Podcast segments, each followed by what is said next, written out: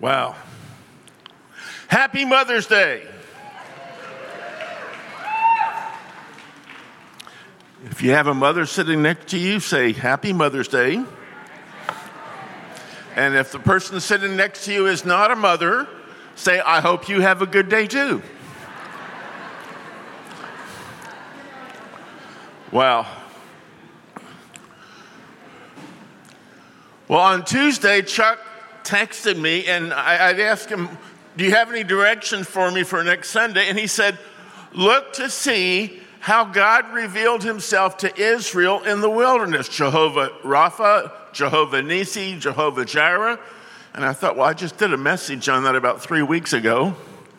But then he said, and then look to see how Jesus did the same thing in the New Testament. And I thought, well, that's really interesting. And I started to study and I realized God is the same yesterday, today, and forever. He revealed himself in the Old Testament the same way Jesus did in the New Testament.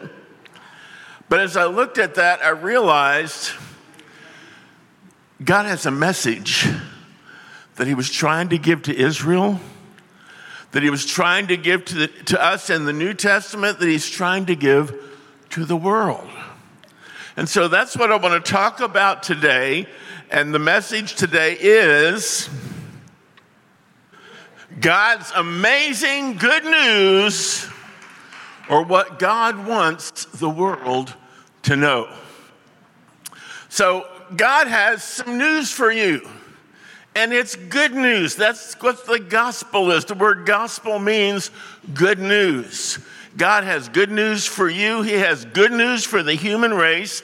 And He's called the church to spread the word. He wants everyone to know it. The problem is the church has not always been sure what the good news is. You know, the way some evangelists share the good news, it doesn't sound all that good. Some begin by warning people they are dirty, condemned sinners, and they're headed for an eternity of terrible suffering in hell if they don't trust in Jesus. What good news! But you know, people do need to know that. But there's some important things about God that they need to know before they hear that. Because in both the Old Testament and the New Testament, when God begins to introduce himself to people, he begins in a very different way. And there are some important things that he wants every human being to understand. And today we want to see how God shares his good news with the human race. So let's begin with Israel in the wilderness. You know, when Israel left Egypt, they knew God had delivered them from slavery, but they did not know very much about God. They didn't have a Bible. They just had a few stories passed down about how God appeared to Abraham. But they had lived as slaves in Egypt and they knew all about the Egyptian gods, but they didn't know very much about the God that had rescued them from captivity. And so Israel had a lot to learn. There were many things God wanted to teach them. And the question is, where did he start? You know, he could have started with the Ten Commandments. First night out of Egypt, he could have sat him down and said, Let me give you the Big Ten. He could have given them the law, the Torah, the teaching of God. That would let them know they're sinners and they need to repent, and that's important. But that is not where God started to reveal himself. Now, when they got down to Sinai, he would give them all that stuff. He would give them the law and teach them the importance of righteousness because those are very important things. But before they heard that, there were some other things they needed to know. So, on their trek down to Sinai, God began to teach them about Himself. The first place they took them was a place called Marah. You know, after leaving the Red Sea, they traveled through the desert for three days without finding water. And finally, they came to an oasis called Marah. But when they got there and tasted the water, it was bitter. It was poisonous. They could not drink it. So there they were in the middle of the desert with no water to drink. That's not a very good place to be. And so they grumbled and complained. And the question in their mind was could God provide what they needed? And God was gracious. And he provided. The Lord showed Moses a piece of wood. And he says, Moses, let me tell you a secret. Bitter water is not a problem for me. I can heal bitter water. See that piece of wood, put it in the water and watch what happens. So Moses picked up the stick, put it in the water, and the bitter water was healed. It was now fresh and life giving. But then God said something else. He said, By the way, I not only heal water, I heal people. And then God gave this promise. He said, If you listen to my voice, I will keep you well, for I am the Lord who heals you. In Hebrew, God was revealing one of his covenant names I am Yahweh Rapha, the Lord who heals. And God is Yahweh Rapha. It's part of his nature, it's part of his identity to heal. Now, when you look at this, here's what we need to see though. Here is a whole nation of people who knew almost nothing about God. And the very first thing he tells them about himself is, I'm a healer. If you listen to my voice, I will keep you well. For I am Yahweh who heals you.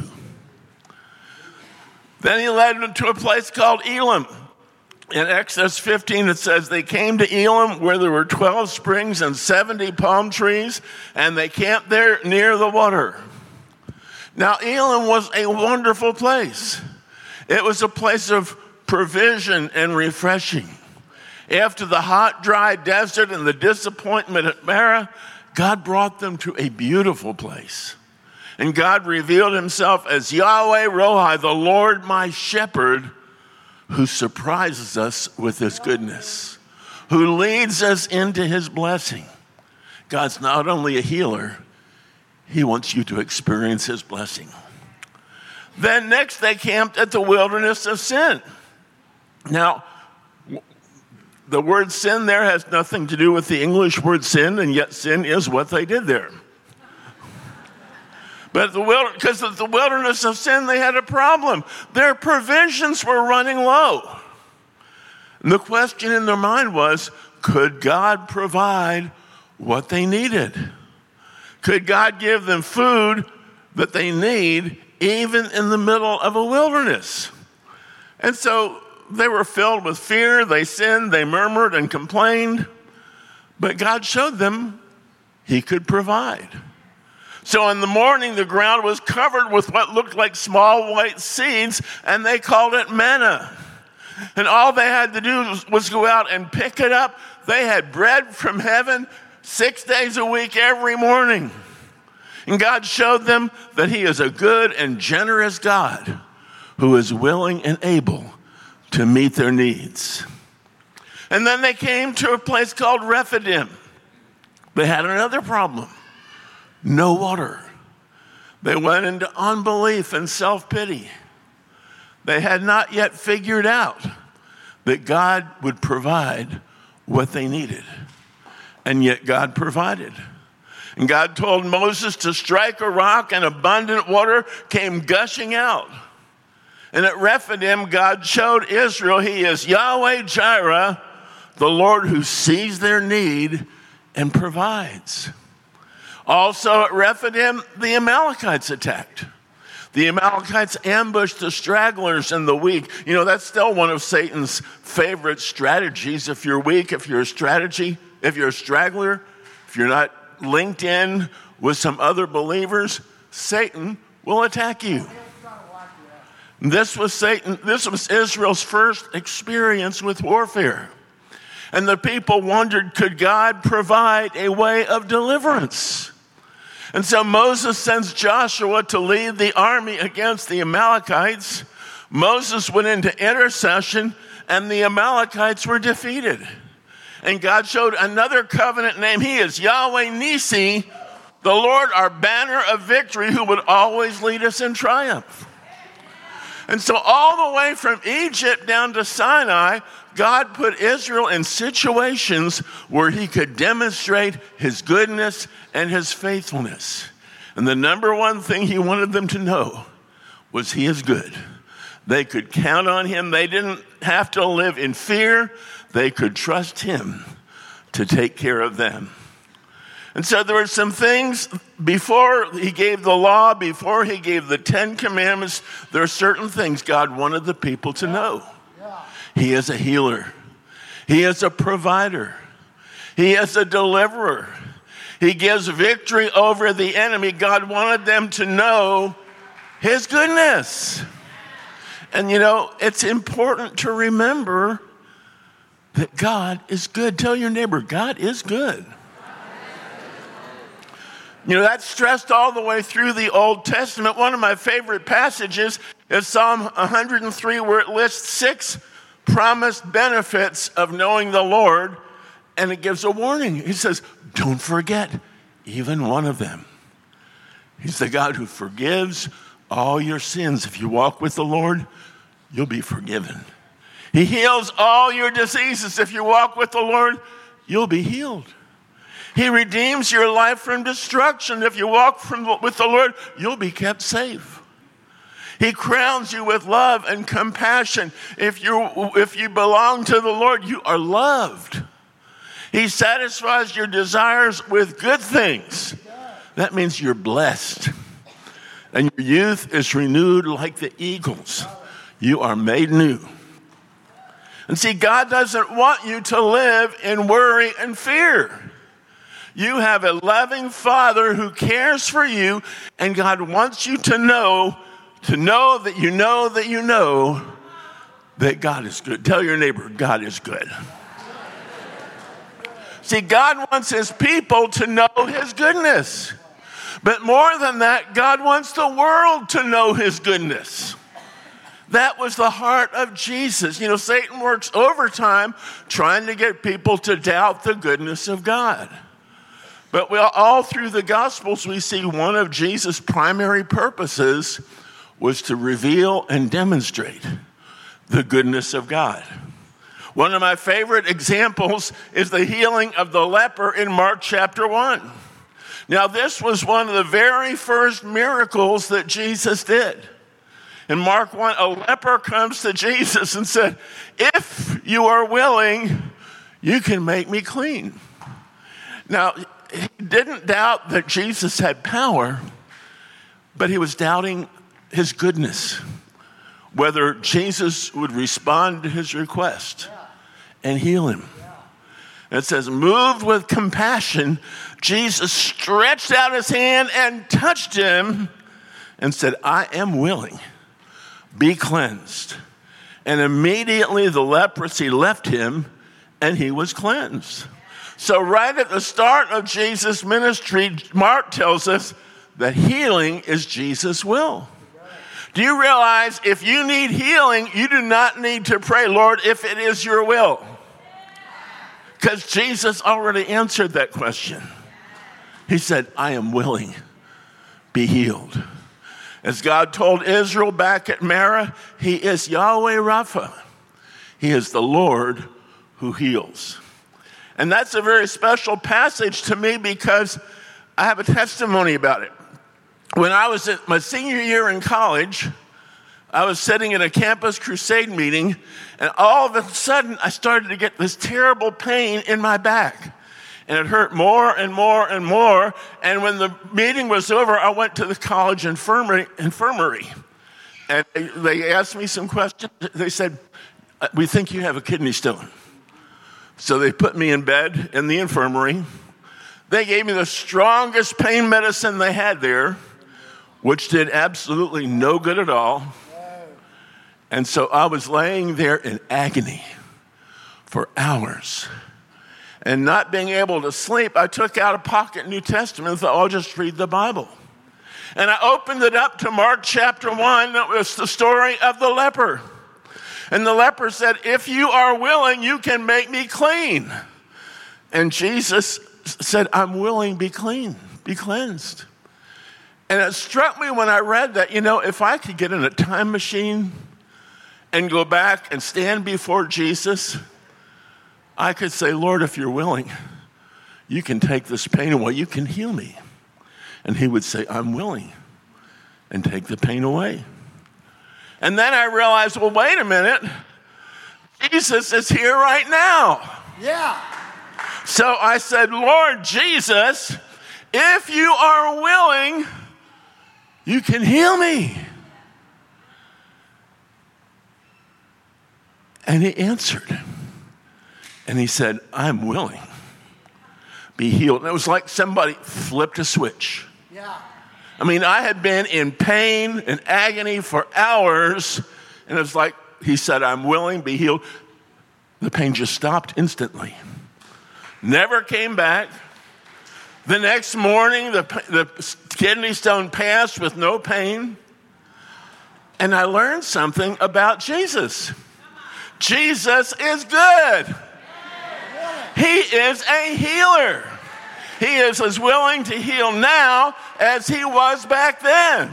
Now, this is really important. I want you to put your hand right here. It is our will that has to come into alignment with his will. That's really the problem. We don't think he's willing to heal us. We think there's something about us that he's not willing to do it. This man was a leper. And he really was troubled. Would Jesus really touch him? Now, Father, we say, line our wheels up, line our wheels up, line our wheels up with you. Break stubbornness in our will.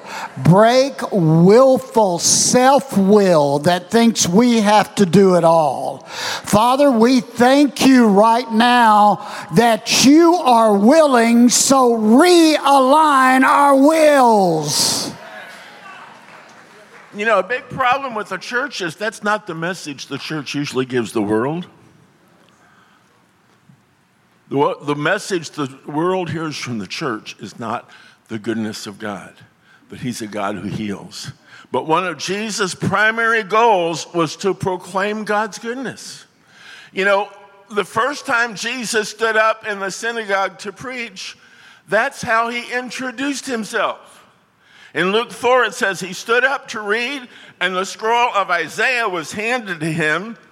Unrolling it, he found the place where it is written, the Spirit of the Lord is upon me because He has anointed me to proclaim good news to the poor. He sent me to proclaim freedom for the prisoners and recovery of sight for the blind, to set the oppressed free, and to proclaim the year of the Lord's favor. It says, Then he rolled up the scroll, handed it back to the attendant, and he said, Today, this scripture is fulfilled in your hearing. So Jesus said he was anointed by God to proclaim the good news. That's the gospel.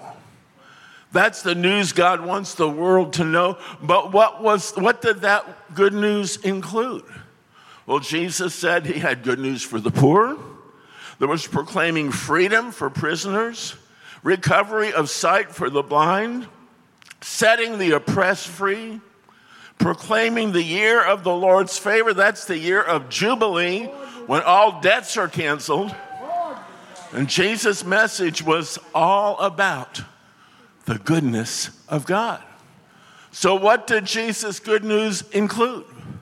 Well, first, he came to bring good news to the poor. Now, the news the church has proclaimed to the poor has not always sounded very good. A lot of the church today tells the poor that poverty is a blessing. God wants you to remain in poverty. Some churches have even told people that to be spiritual, they need to take a vow of poverty because money is unspiritual. I want to tell you, if you're poor, that's not good news. God's good news is you don't have to be poor anymore. Jesus uh, said, I'll, I'll, teach you the secrets of the kingdom so you will learn how to prosper. Jesus also brought good news to those who had inner hurts and were brokenhearted. He preached to those who had bad experiences in life. And the good news he brought was you don't have to suffer that anymore. I can take away the pain and heal you. Jesus preached good news to those who were in bondage. You know, a lot of times the church's message has been one of condemnation. You know, Satan holds you in bondage because of your sin. You have sinned and now you have to pay the price. That was not what Jesus preached. This, his good news was you don't have to be in bondage anymore. I can set you free. He preached good news to those who were blind, both physically and spiritually. He said, The good news is your eyes can be opened to see realities you never saw before. You will see into the realm of the Spirit, and you'll know the truth that will make you free. He preached good news to those who were sick in their bodies. He didn't say to them, Well, it serves you right. You wanted to play with sin. Now you've contracted a serious disease. It's all your own fault. No, he said, The good news is you don't have to be sick anymore. You can be healed. You know, a lot of the church has portrayed God to the world as a big ogre that judges people with poverty and sickness and disease and destruction. The church's message has been perceived as there is an angry God in the sky just waiting for someone to mess up so he can stomp them. That is not good news. There's a lot of unbelievers that don't want to come to the Lord because all they've ever heard from Christians is, You're going to hell. Jesus' response to the sick was always, of course, I want to heal you. And then he healed them. And so Jesus came to reveal the heart of the Father. And for three years, he traveled around Judea and Samaria and Galilee, teaching and healing, delivering the oppressed, and performing miracles. He was showing the world what a good God we have.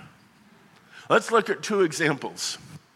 In Luke chapter 13, Jesus was asked to teach in a synagogue on Shabbat. But as he stood up to speak, he noticed a crippled woman in the congregation and he called her to come forward. Now we're told this woman had been crippled by a spirit of, of infirmity, that's called a demon, for 18 long years. A demon had attached itself to her and would not allow her to stand up straight. See, the demons are like the Amalekites that Israel encountered in the wilderness. They prey on the weak and on the helpless. And this woman needed what Israel needed in the wilderness. She needed Yahweh Nisi. She needed a God who could bring her victory over the oppressing enemy. And the good news is, that's who Jesus was. Robert, show that, keep that picture up there. We're going to do something. This week, the Lord had me pray for a lady in New Zealand. And she said, I have the issue of blood that the woman in the Bible has. I want you to turn around and point right there. Father, we decree right now that this same Jesus, by his Spirit, is coming into New Zealand right now and touching Whoa. that issue of blood. We say to the blood, stop in Jesus' name. Amen. And so Jesus said to this woman, Woman, you are set free from your infirmity. And then he put his hands on her. And immediately she straightened up and praise God. For the first time in 18 years, she could stand up straight. She was healed. But you know, that's not the end of the story. There was a second person in that synagogue who was also crippled by a demon. It was the synagogue ruler. He also suffered a crippling attack. He was held in a bondage every bit as real as the crippled woman because he had just seen an incredible miracle. He knew the woman who had received it, but he was not a happy camper. He was so crippled by a spirit of religion, he could not rejoice when a woman was healed. He was Whoa. afflicted by the crippling disease of legalism. And see, that is where a lot of the church is today. You know, God says we're coming into harvest.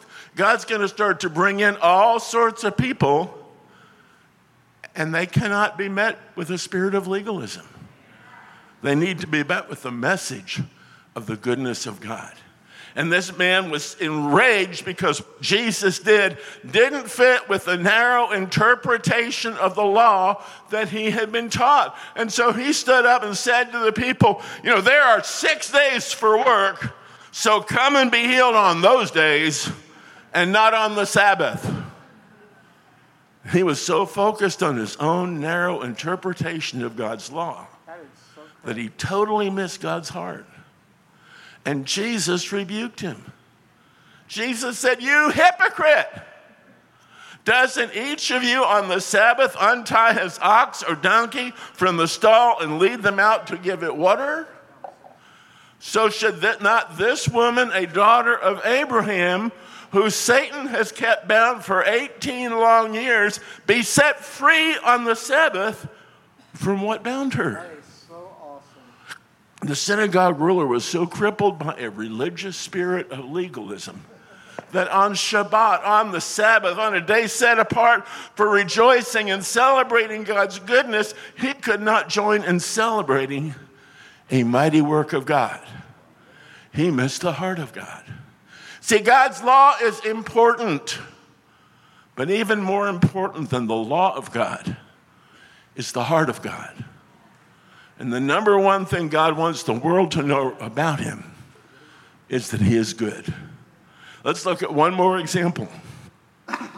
In John chapter 8, the Pharisees brought to Jesus a woman caught in the act of adultery. In the very act, there was no question about her guilt. And they threw her down at Jesus' feet.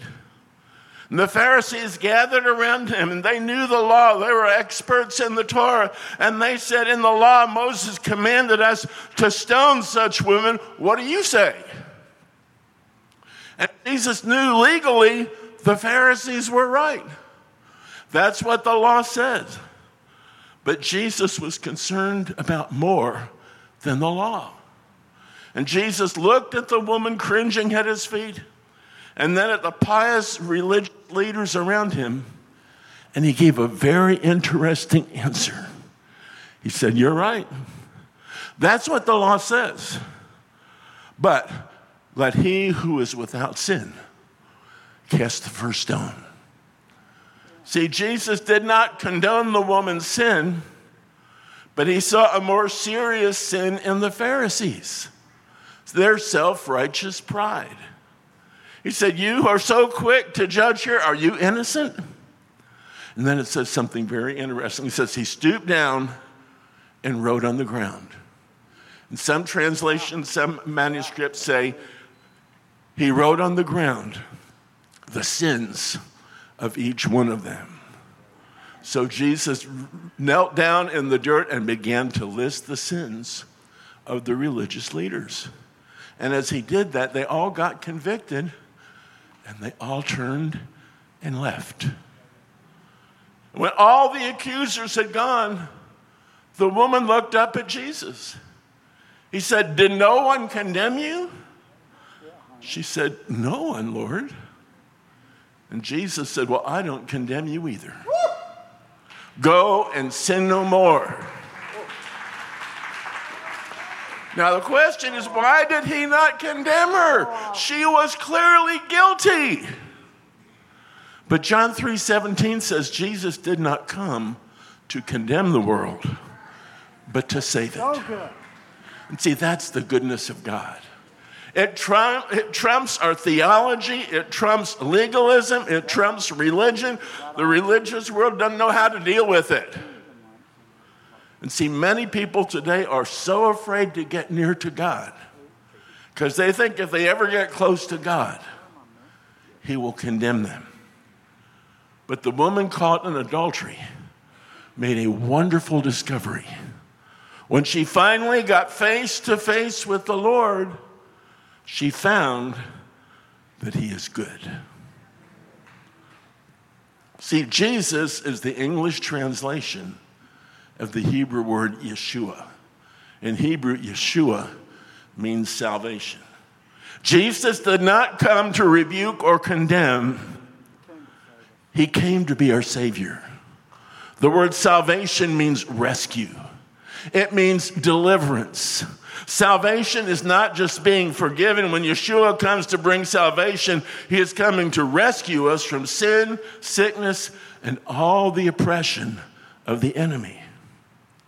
See, when God brought Israel out of Egypt, the very first thing he wanted to teach them, long before he gave them the Big Ten, he wanted them to know he is good. And see, that was Jesus' message also. And that needs to be our message. Jesus wants us to go into all the world and introduce people to our good God. To let them know about Yahweh Rapha. There's a God who wants to heal them. I see that you're sick. You look like you're having some physical problems. You know, I have a God who heals people. Would you mind me praying for you? We need to introduce them to Yahweh Rohi, a good shepherd who leads them into blessings. It sounds like you've been through a hard time. But you know, I have a God who leads people out of difficulty into blessing. Would you mind if I pray for you? We need to introduce them to Yahweh Jireh, the Lord who can meet every need they have. You're going through some financial difficulty, but let me tell you, I have a God who can provide. Would you mind me praying for you? We need to introduce them to Yahweh Nisi, who rescues us from the enemy's oppression. Yeah, you're being oppressed by the devil. You're being tormented, but I have a God who can set you free. Would you mind me praying for you? And see, that is the amazing good news that the world is desperately waiting to hear. Why is it so important for people to know God's goodness? It's because no matter what else you know about God, if you don't know that He is good, you will never have faith. Understanding God's goodness is the key to faith and obedience. You know, one of the most important confessions of faith found all the way through the Old Testament is, For He is good, and His loving kindness endures forever. Tell your neighbor, He is good. Good. His loving kindness endures forever. God wants you to know that He is good. He is kind. He is merciful. He is a healer. He is a provider. He is a protector. And God wants you to know He's there for you today. And if you're here this morning or if you're, or if you're on the web and you don't know Jesus, I'm telling you. God wants you to know He is good. He's good. And He's here. He's here for you. So, right now, just turn to Him and say, Lord Jesus, I need to know you. I need to know a good God who can fix all the messes I've gotten myself into. Yeah. And Lord Jesus, I thank you that for everyone who will turn to you, you will meet them because you are good. Lord, we thank you for your goodness and your love and your blessing. I pray each one here and each one on the web would come to know your goodness this week at a whole new level. And we thank you for it in Jesus' name. Amen. Wow. Let's stand up. Wow. Now, I want you to remember these words all week. I am willing. Say it out loud. I am willing. You're going to hear him say to you this week, I am willing. You just tell me what you're trying to work out. I am willing. Say it out loud. I am willing. Now look up and say, Lord, thank you, you're willing. Now tell two or three people, Happy Mother's Day. We'll see you. Don't forget Wednesday night. Keith, Keith Pierce, if you didn't watch his testimony, watch his testimony this week. Amber's going to be sharing her testimony. Pam's going to be sharing hers. Then we're going into a week long after Pentecost deliverance so we get delivered of all the goofy things we think. Look at somebody and say, He is willing. Go forth